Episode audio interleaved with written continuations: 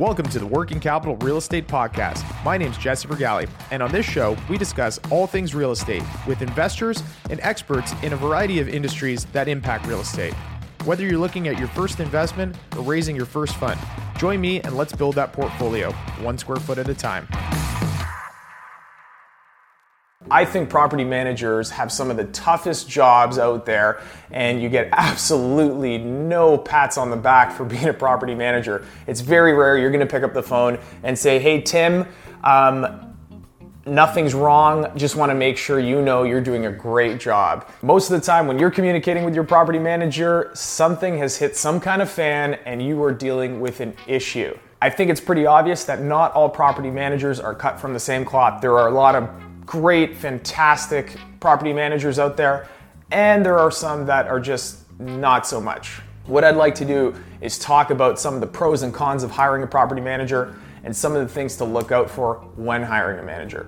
Okay, number one, and it's gonna sound kind of highfalutin and wishy washy, but integrity. And it's absolutely true, and it's not something you can really screen for on a job application. Um, Mike, uh, no integrity I see in your uh, in your formal education. It's just something you have to meet the person, you have to gel with them, and you really need to get referrals from other people. Anytime I've ever looked for property managers in a given area, I've interviewed multiple managers, and it's not to be pedantic or annoying. It's legitimately to try to find somebody that you gel with. You might find a manager that is a perfectly good manager, but you and him or her just don't see eye to eye or your personalities don't jive, and that might just not be the property manager for you. Try to talk to a few of them, find ones that you feel that you connect with and you've got referrals from other people, they have integrity, that they're honest. Because at the end of the day, this person better be honest because they are managing probably your most expensive asset.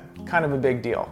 Number two, are they familiar with the asset type that you have? If you have managers in an area and they only do student rental investing and you're asking them to manage a retail strip plaza or you're asking them to manage an office building, it might not be the perfect fit.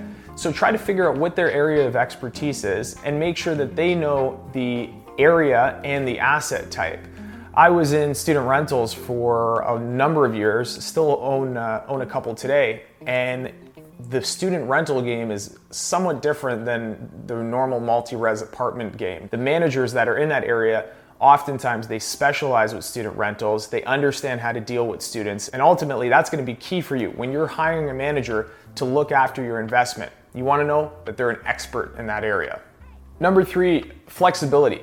I can't tell you how many times I've had managers that have been just difficult in adopting the systems I wanted them to adopt in the management of my properties. So, what I asked them to do was to upload the financial statements into a cloud drive and I would have them get fed into my accounting system. Another thing is he would have his own bank accounts and he liked to move money from his bank account and then pay out what's left over to me.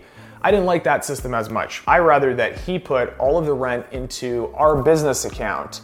And from our business account, we allowed him to have access to a small management account. And I say small because we'd only keep a certain amount of money in there. Anything above a certain amount or certain repair, he'd have to get an okay from us.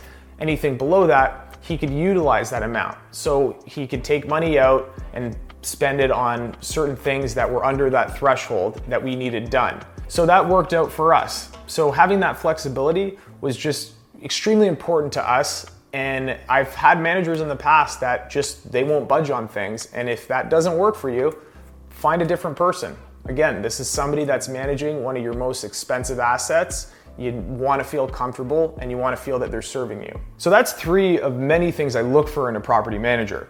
But in terms of why you would want a property manager, a couple things come to mind fairly easily. A manager ultimately is going to save you time and energy. And if what you do and where you add the most value is finding properties, acquiring, or doing something else, say you have an actual day job, then having a manager is probably worth it to you. Somebody that's affordable that can take care of your asset. Another thing is stress. It's very stressful to manage properties. That's why these people are in the business of it. the average person, even the average investor, can really take a toll on them to have properties that they are worrying about and getting that call at 2, 3 in the morning. Instead, hiring a manager and delegating that to professionals might be the best thing. Another reason you hire a property management company is because you might be scaling your business. And when you do scale your business, you might be able to utilize that manager to look after multiple properties. If they're looking after multiple properties, you know, you can start having economies of scale where the percentage that you're paying in management goes down. Another big reason I like property managers is that they have their finger on the pulse of your market and your building if you do manage your property, and even if you do routine inspections, you're not gonna get a feel all the time for things that are happening at the building.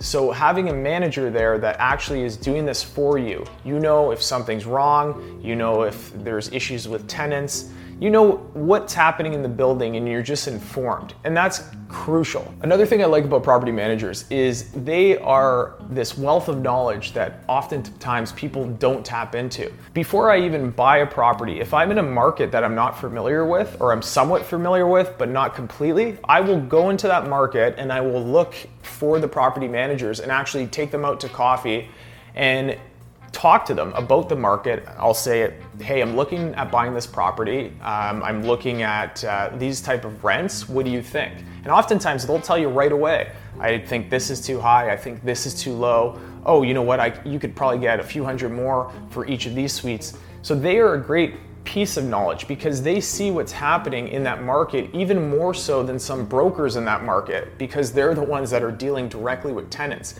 They see where deals are falling from the leasing perspective. And that's crucial information for yourself. And you really need to take advantage of that. You've probably gathered from now, um, I'm a little biased. I do like outsourcing management. I think if you hire them properly and you maintain a good relationship, they're such an asset. But there are some cons with management.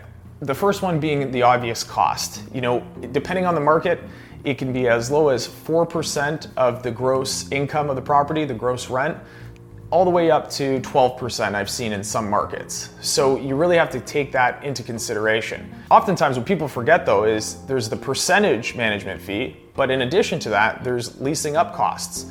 And you know, when if they're going out to find new tenants for you, that could run you, you know, a month's rent, half a month's rent and those numbers can actually really start adding up. So that 4% all of a sudden is a 7% if you do the calculation over the year. So it's definitely something to think about.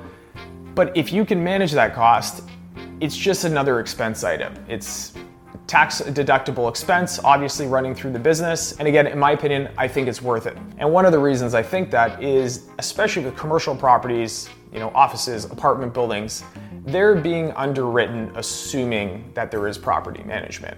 You know, most people don't think a 100 unit uh, building or 50 unit building is being managed by, you know, Tom the owner. As great of a guy Tom might be. Now, the other thing that might be perceived as a con, and I think if it's managed properly, there really is no issue with it, is the fact that this person is not going to love your baby as much as you do. That's just the reality of it. It's your property.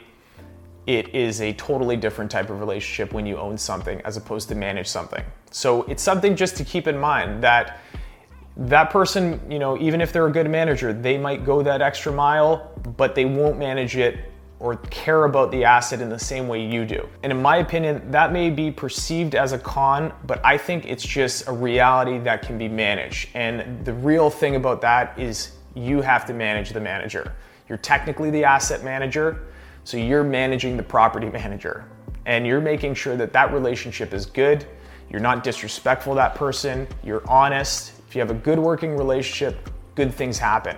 I can't tell you how many times over the years I had a property manager that gave me a, little bit of a gold nugget in a market, found out, you know, an owner was potentially selling or there was a conflict with ownership. And that's what happens when you have these good relationships. You get rewarded. Over time, you'll get little pieces of market information that ultimately might result in a purchase for yourself. So be good to the managers. They're good to us. The good ones, they are doing God's work out there.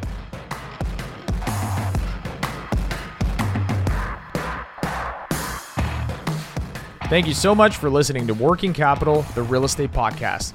I'm your host, Jesse Fragale. If you like the episode, head on to iTunes and leave us a five star review and share on social media. It really helps us out. If you have any questions, feel free to reach out to me on Instagram, Jesse Fragale, F R A G A L E. Have a good one. Take care.